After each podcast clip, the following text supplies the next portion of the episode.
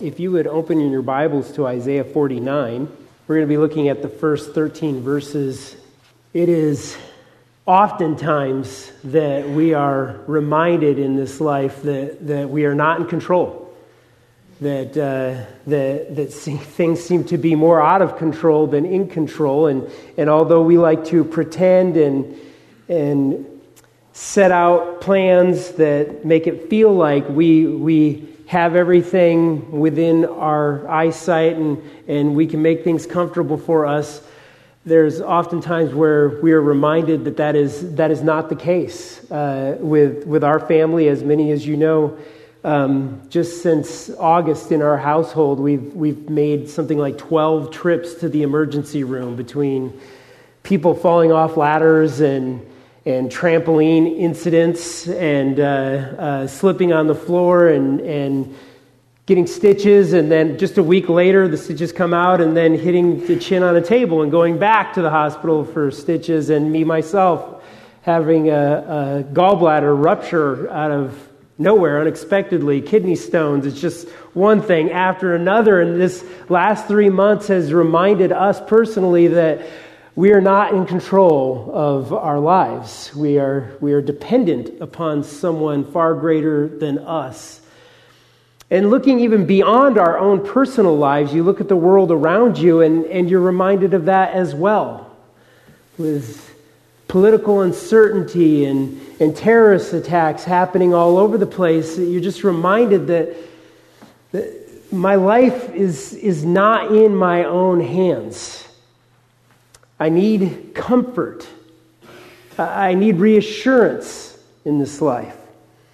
And as we celebrate this Christmas holiday, we find the greatest place for comfort that can be found in Christ, in Him alone, in, in what He is doing in our lives, in the lives around us, in this world that He created.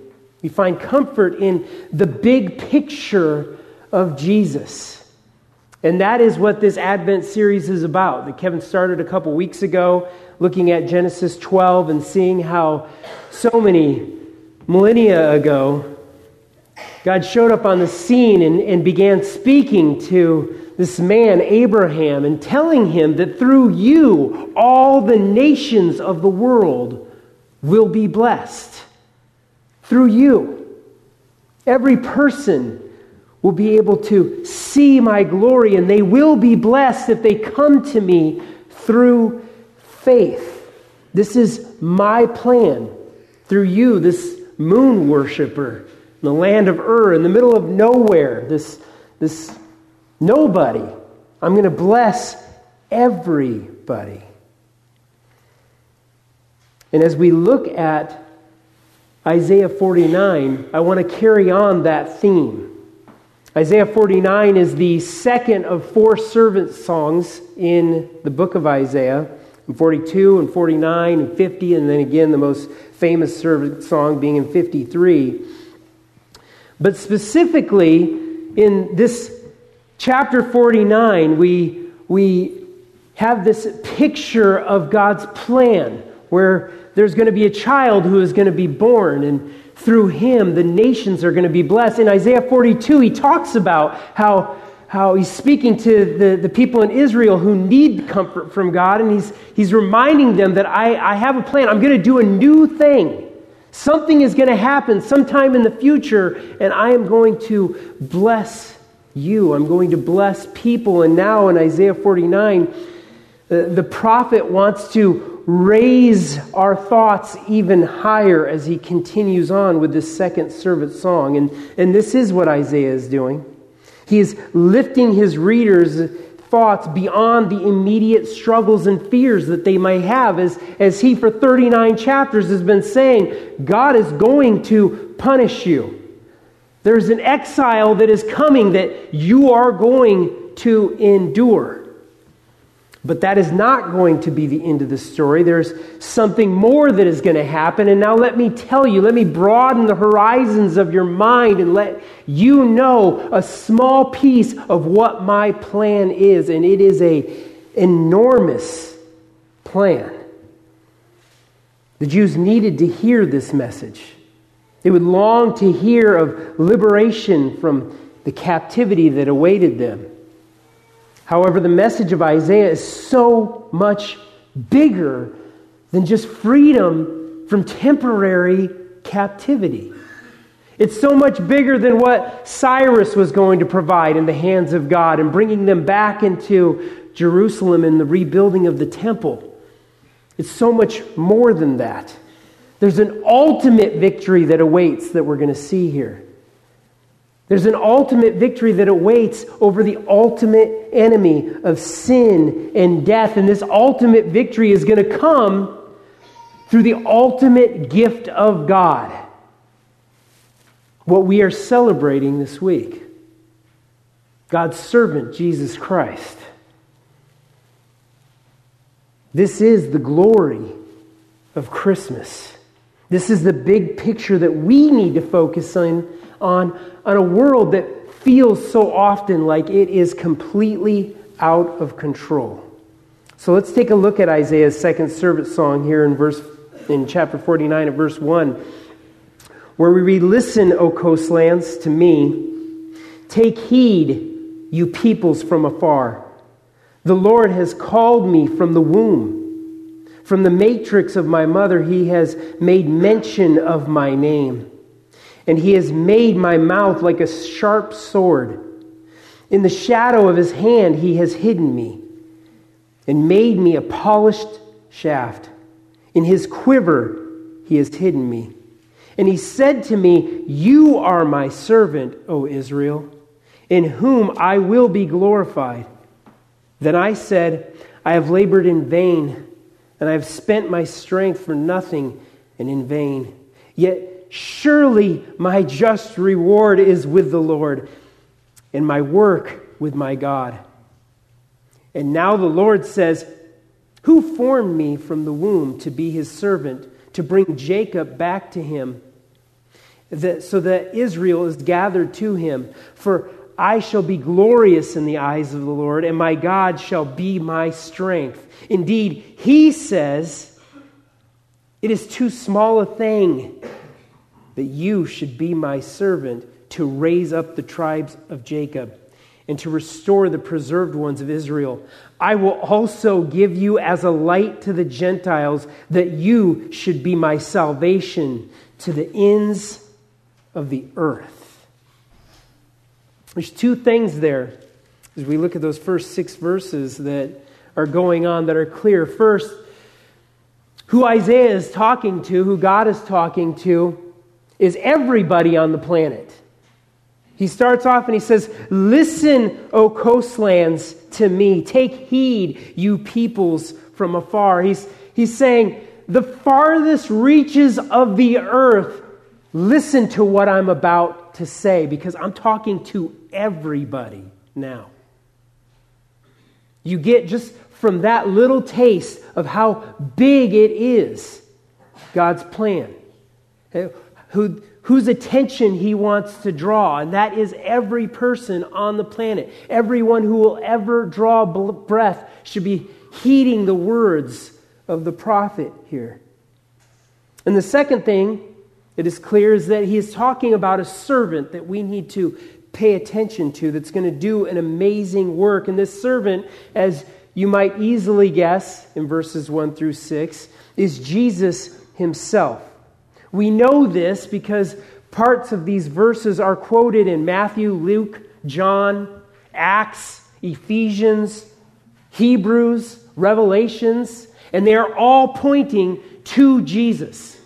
They're saying, This is who the prophet was talking about. He was talking about Jesus himself. But one of the most amazing things that jumped out as me in this text is that there's a victory that's coming.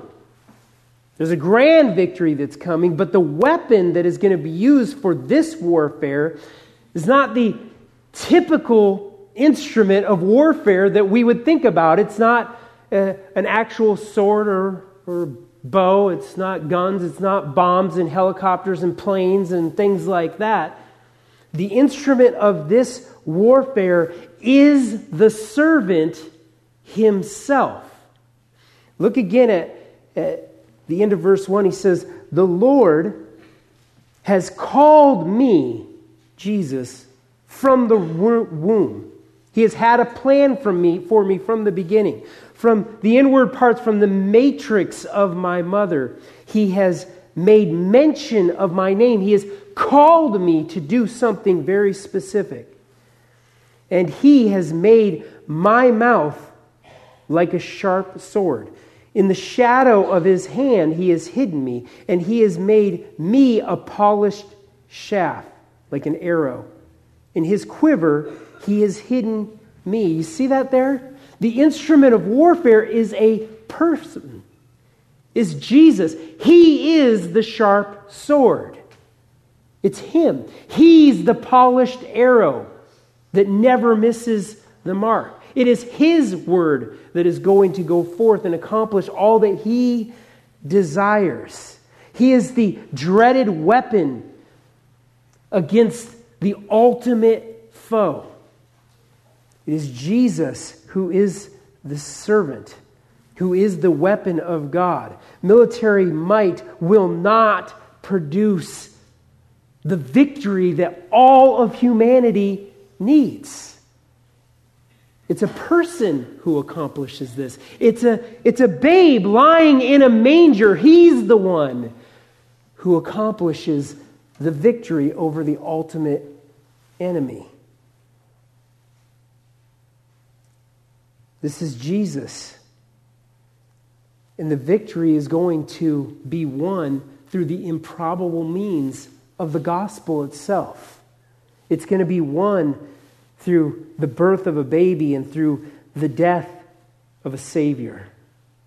Yet, as we move on, there's also something that is a little bit confusing that arises in these first six verses that we just read. There is two Israels that are being talked about here, and I, and I want to point that out for a reason. In verse 3, it talks about the servant who is Israel, and then later on in verses 5 and 6, it talks about the one who is going to be saved, who is Israel as well. So Israel is going to restore Israel. How exactly does that happen? Well, the answer is seen throughout Isaiah. The nation of Israel itself it had a mission. God, God chose the nation of Israel. I mean, uh, he chose the nation of Israel to do something very specific. They were to represent God on this earth. That's why he gave them the law. So that when the outside world looks upon them, they would look at them and say, There is God, holy and righteous, generous and giving. This is, this is what God looks like. Just like all of humanity, Adam was created for that exact same thing. He was placed on this earth so that the world could look and be like, oh, there is the representation of God. And just like Adam fell in his sin and failed at this mission, Israel as well failed in their mission. And it didn't even take them very long, right? They, they entered into the covenant of God and then, as soon as Moses goes up onto Mount Sinai, they immediately start worshiping a false God. And they start, in a sense, through their sin, lying to the world around them about who God is. They failed in their representation or the, the, the mission that they were given by God. And in Isaiah 48 1, we see that it says, Hear this, O house of Jacob, who were called by, uh, by the name of Israel and have come forth from the well springs of Judah, who swear by the name of the Lord and make mention to the God of Israel. And then he says, but not in truth or in righteousness. Your life and words were supposed to paint a picture, and you didn't. And therefore, punishment is coming.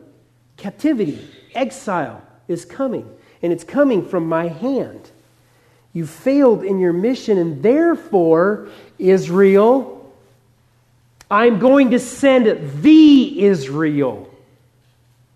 The Israel, my servant, will never fail. He will perfectly represent me. And not only will he be the Savior and the restorer of you, he'll be the perfect substitute for you. He's going to pay the price. He is going to be the person that you could not be. So Israel will restore Israel. And let me, let me add something very quickly to that.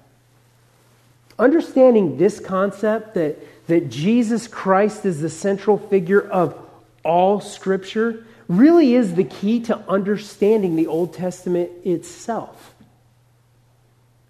To understand that the Old Testament is pointing forward to Jesus and with all of its illustrations and all of its typology and all of its analogy is to draw our attention to who Jesus is and what the gospel is. To properly answer this question, of how can Israel restore Israel reminds us that all key figures, all key events, all key institutions, even the nation of Israel itself is pointing us to one man, and that is Christ. And when you grab hold of that, even though there still may be confusing things about the Old Testament, when you see that in its big picture, it makes it easier to understand oh, that's why there's lambs, and, and that's why there's a temple and a tabernacle, and that's why there's a cloud, and that's why there's fire, and, and, and that's why there's candles, and, and all of the things that we see in the Old Testament, they're all saying, look to Him, look to Him, look to Him. He's the one I'm trying to help you to understand. In fact, without Jesus Christ, the Old Testament would leave its audience with the greatest cliffhanger ever written. As one commentator wrote, the incompleteness of the Old Testament demands resolution, a breakthrough. On every page, it cries out for Christ. So we should not be surprised when the Old Testament uses the name of Israel for Messiah. We should expect it because the whole Bible is all about Christ. If we understand the signals of the Old Testament itself, uh, that itself is sending us, we will read it that way. And why shouldn't we? For this is exactly how the Holy Spirit inspired the apostles to read it.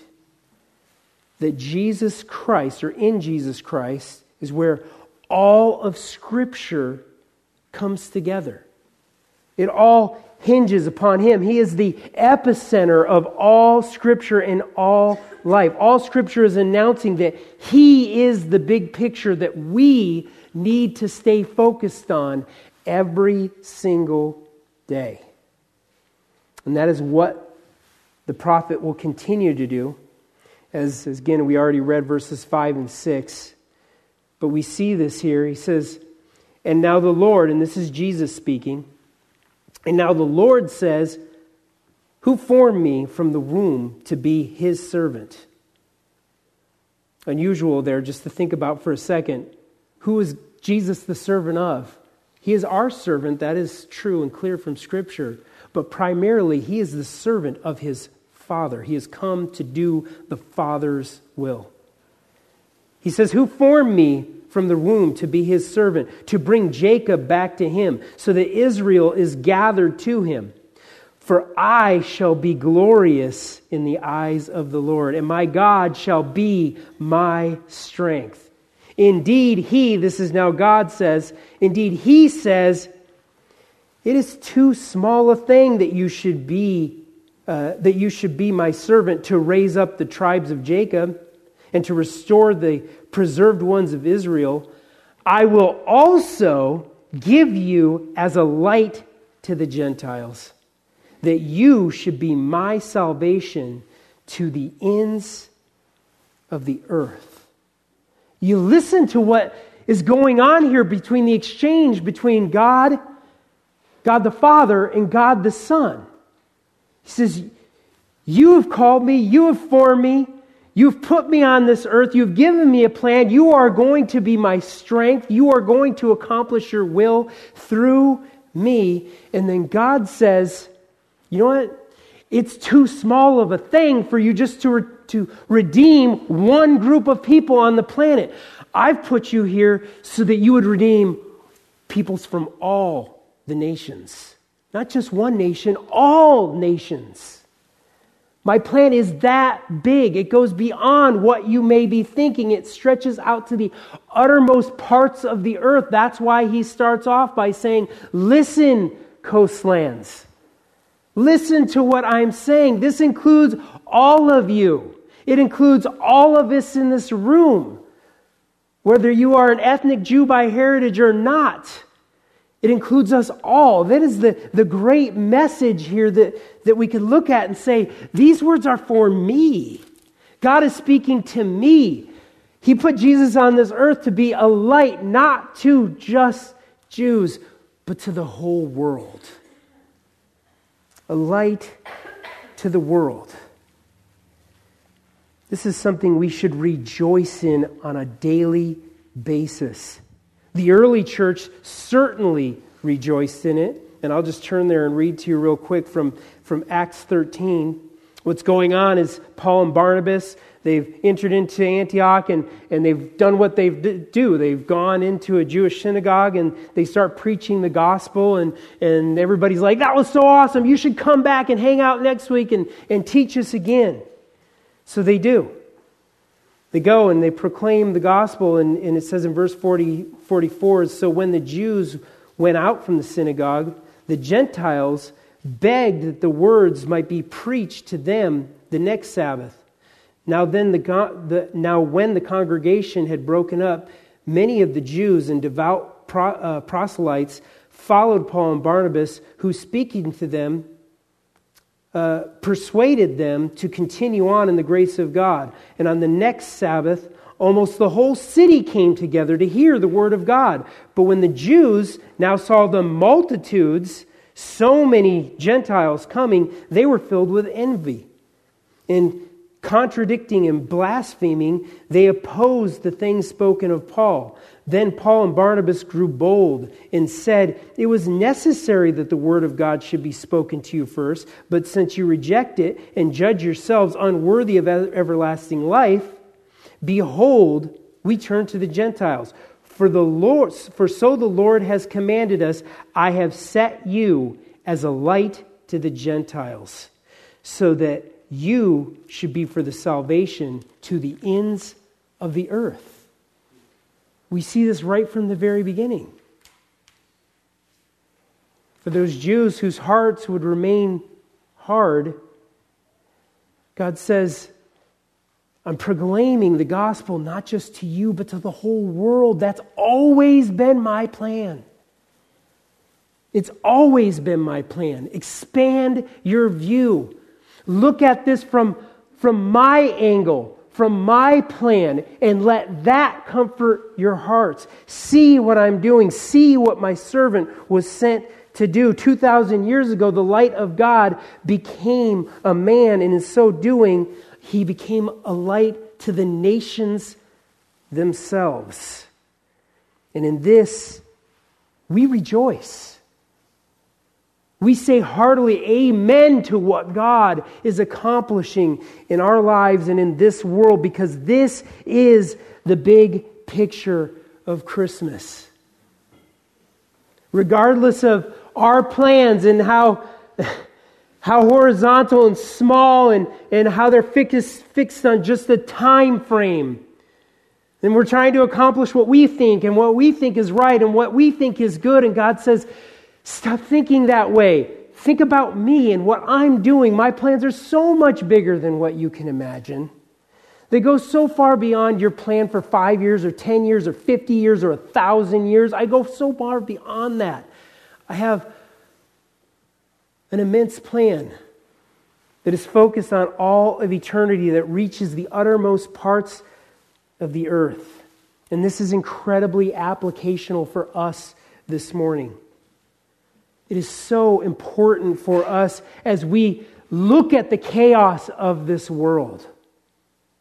As I said earlier, you look at seemingly terrorist attacks that just keep coming, one right after the other, and we begin to worry.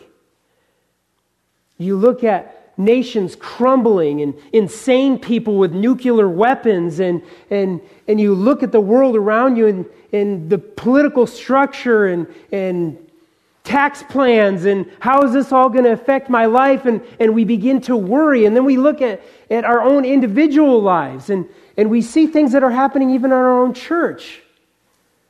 This week, many of you got the updates about Pastor Jim and, and the cancer in his throat. And thank God that was found to be negative, but how it fills us with uncertainty. Bill Cunardy is sitting in a hospital right now at UCI. They don't know what's wrong and they don't know what's going to happen with his wife Claudia at his side, not knowing how is this going to work out? Are they going to send me home tomorrow? Are they ever going to diagnose what's wrong? And we feel the uncertainty of life swelling. And to that, we can focus during this season upon God and his servant Christ and be reminded that he has a plan that goes beyond whatever expectation that I have for this life. And if I would just focus on him and the work that he is accomplishing, we will find comfort. We will find comfort. Because as I said, his plan is bigger than what next week holds, or what next year holds, what the next decade holds. His view is so much broader. And if we want comfort, we need to focus on a babe who was formed in a womb, who was called by God and set upon this earth so that his gospel would be proclaimed to the nations, so that people from all over the planet would be saved. It's a big plan. It's where our mindset should be. And as we continue on to verse 7, we see something even more unusual. As we go on to verse 7, it says, Thus says the Lord, the Redeemer of Israel, their Holy One, to him whom man despises, to whom the nation abhors, the ser- to the servant of rulers, or the one who will be a slave to those who are in authority upon this planet. He says, This one Kings shall see and arise. Princes also shall worship because of the Lord who is faithful, the Holy One of Israel, and he has chosen you. You see these words and you, you see this amazing. I knew that was going to happen. You see this amazing contrast here of God's plan that he's going to execute through Jesus. And his plan is not to overwhelm an arrogant world with more arrogance. A world that, that looks at Jesus as despised, as lowly. A world that abhors who Jesus is. He's not going to overcome that sin with sin. He's not going to overcome that evil with more evil. He's going to do something radical, and there's going to be a radical thing that happens. They are going to despise him. But as God execute his, executes his plan, the kings will rise up. The princes will bow their knee and worship him. Because the Lord, who is faithful, the Holy One of Israel, is the one who God has chosen. He's going to empty himself. He is going to humble himself to such a way that people will look and they will go, Who is this man that you serve? Who died 2,000 years ago? What's the point? Why are you still here? Why are you wasting your Sunday morning? This, this, this little insignificant person, yes, he made a name for himself, kind of, but then they, the, the disciples made up stories and they built him up into something more than he actually was. All you have to do is turn on the Learning Channel this week and you'll see all types of stories about who Jesus really was. They hate him. Why? Because he was humble. Jesus wasn't like the rest of humanity. He didn't overcome arrogance with more arrogance. He overcame it through humility, through servanthood. The nations despise him, but God says the kings will bow down to him. And this is the big picture of the glory of Christmas that we love so much. We love it. We, we look upon a humble babe laying in a manger and we say, That's my Savior. That does not reflect the world in any way, but it does reflect a divine God who has an amazing plan. Would you just listen to it? He came as a humble servant to the world. We see this in Philippians 2. If you would turn with me, it's a text that, that really mirrors the text that we're looking at this morning. So I just wanted to take a couple minutes to just read it quickly and make a couple of small comments. In Philippians 2, we actually read the first two verses of this in our reading together. At verse 6, we hear about the pre incarnate Christ. Talking about Jesus Christ, it says, Who, being in the form of God, did not consider it robbery to be equal with God. Here is Jesus Christ, who we are to have the mindset of, of humility, of loving others, of reaching out in generosity and compassion to those around us, who for him, being in the form of God, he did not consider it robbery to be equal with God. It wasn't something that he was striving for. It wasn't something that he had to break into to God's house and steal it from him because he was God himself, as John 1 1 says. He was, in the beginning, he was with God and he was God.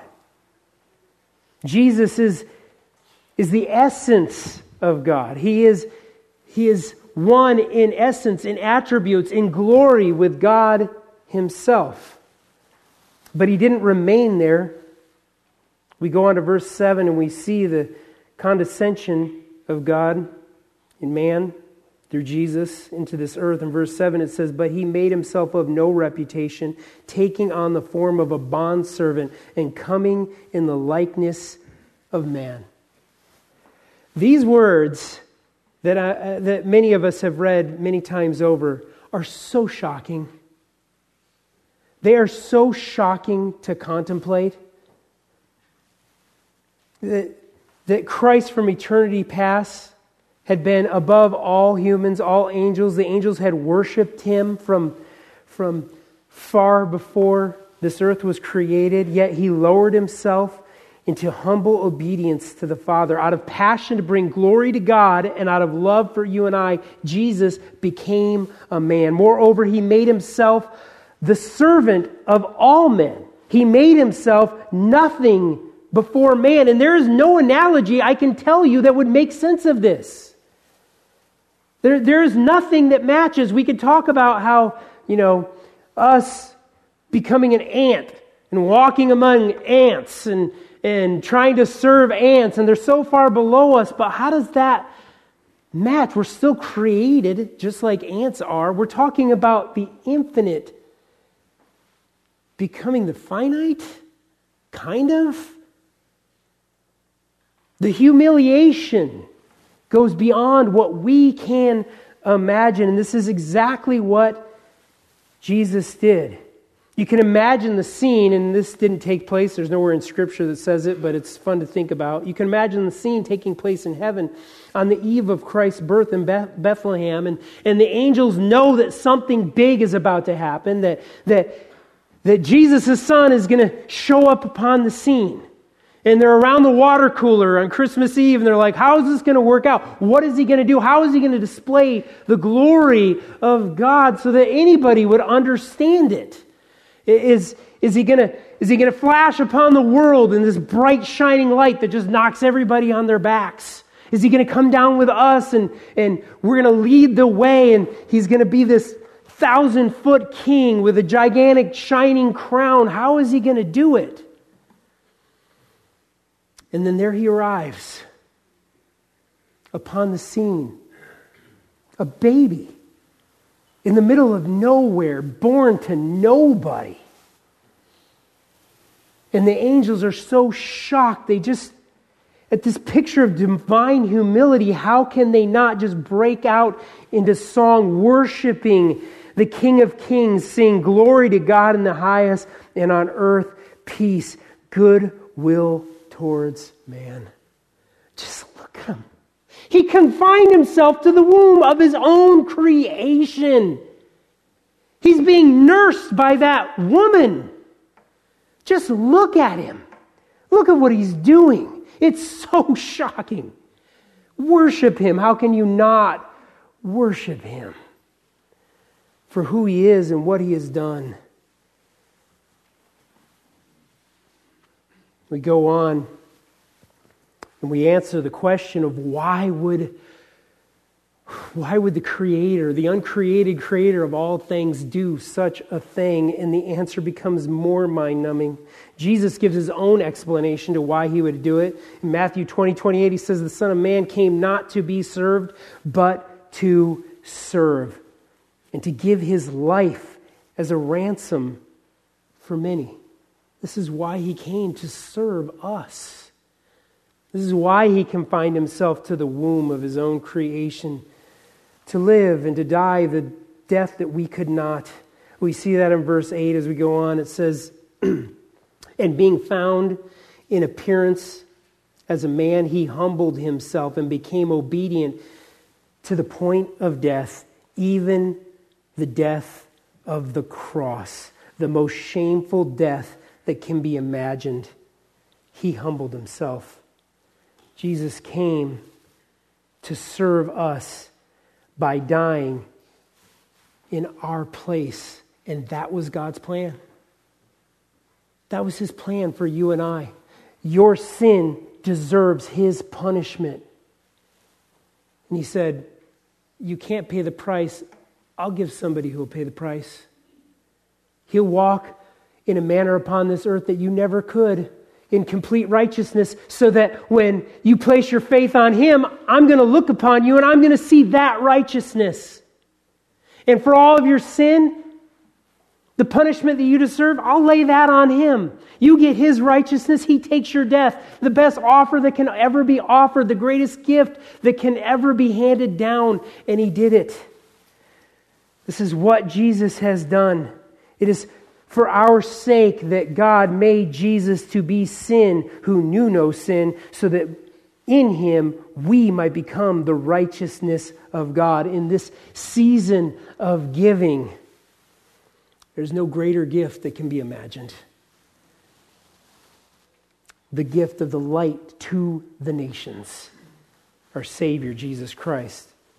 Of course, the text doesn't stop there. We've seen in the face of this small child on the Bethlehem countryside the God man, the obedient servant. But we also see the King of Kings and the Lord of Lords. In verse 9, it says, Therefore, God also has highly exalted him and given him the name which is above every name, so that at that name of Jesus every knee should bow of those in heaven and of those on the earth and of those under the earth, and that every tongue should confess that Jesus Christ is Lord to the glory of God the Father. This is the plan of God. A humble servant who the nations will despise, but the kings will bow down to when we think of a little babe, a little infant sitting in a place where cows and sheep eat, we can't forget who this is. He is the great I am. He is the one who sits upon the throne of this universe every moment of every day, and he will never stop. This is the plan of God. And it is so much bigger than we can possibly imagine. This is God's plan. This is what Isaiah was speaking of. Going back to Isaiah, we have to close with the question this morning in your life, where you're at, in the midst of the chaos around you, do you see what Isaiah sees? Do you see the King of Kings at work in the world around you and at work in your individual life? And it can be hard to see sometimes. Uh, the waves of life can come crashing after you, after, upon you, one right after another, until you are blinded to the world around you, to where it feels like you could be blinded from Christ Himself. And it is a struggle. And in this Christmas season, God is saying, Don't forget who I am and what my plan is. I'm right here. Focus your eyes upon me. Remember who I am and who I sent and what I am accomplishing. Don't forget, Jesus did the same exact thing. This is one of the great blessings of Christmas itself. That was the God man sitting in the manger who felt and struggled with what we struggled with and what we struggle with now you could go back to verse 4 and read it yourself. He says in 49 4, Then I said, Jesus, I have labored in vain and I have spent my strength for nothing and in vanity, in vain. When we cry out to Jesus, we are not crying out to one who doesn't understand the afflictions of our life. He does understand them. He sat in the Garden of Gethsemane sweating great drops of blood. He hung upon the cross and said, My God, my God, why have you forsaken me? He understands the crushing waves of life. But where did his eyes turn? Yet surely my just reward is with the Lord, and my work is with God. He goes on at the end of verse 5 for I shall be glorious in the eyes of the Lord, and my God shall be my strength. Follow Christ's model. Look to him. If the waves, waves feel so crushing that you can't even breathe anymore, do what Jesus did. Focus your eyes on God. Find your strength in him and in him alone. Find your hope in him. These words are repeated. I'm going long, big shocker. But I'm going to read it anyway because it's just too good not to read. These words are repeated for us this morning in 2 Corinthians chapter 6. It says, We then, as workers together with him, with Christ, also plead with you not to receive the grace of God in vain. For he says, In an acceptable time I have heard you, and in the day of salvation I have helped you. Behold, now is the acceptable time. Behold, now is the day of salvation. Do you know what he's quoting? Isaiah 49. That's what he is saying to us this morning. He is saying, I have done these things. Now is the time. He says in verse 8, the, then uh, thus the Lord says, In an acceptable time I have heard you, and in the day of salvation I have helped you. Today is the day of salvation. Today is the day of salvation.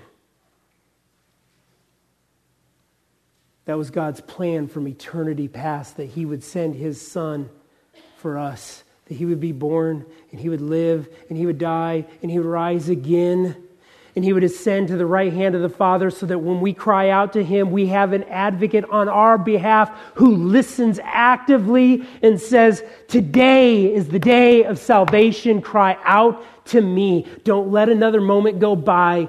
Be a part of my plan that I started from eternity past. I will meet your need. Just like I met my son's need, I will meet your need and with him we can rejoice. We can sing praises. In verse 13, it says, Sing, O heavens, be joyful, O earth, and break out into singing, O mountains, for the Lord has comforted his people and will have mercy on his afflicted. Let's follow Christ and cry out to him with all that is within us. Let's sing his praises for what he has done, together with one voice his glory for our joy. Let's pray. Father God, you have sent your Son to save sinners. That was your word from an angel to Joseph 2,000 years ago. You will have a son, and his name will be Jesus, and he is sent to save sinners. And Lord, we are sinners. We were created to reflect you, to be a picture of you, and we have failed.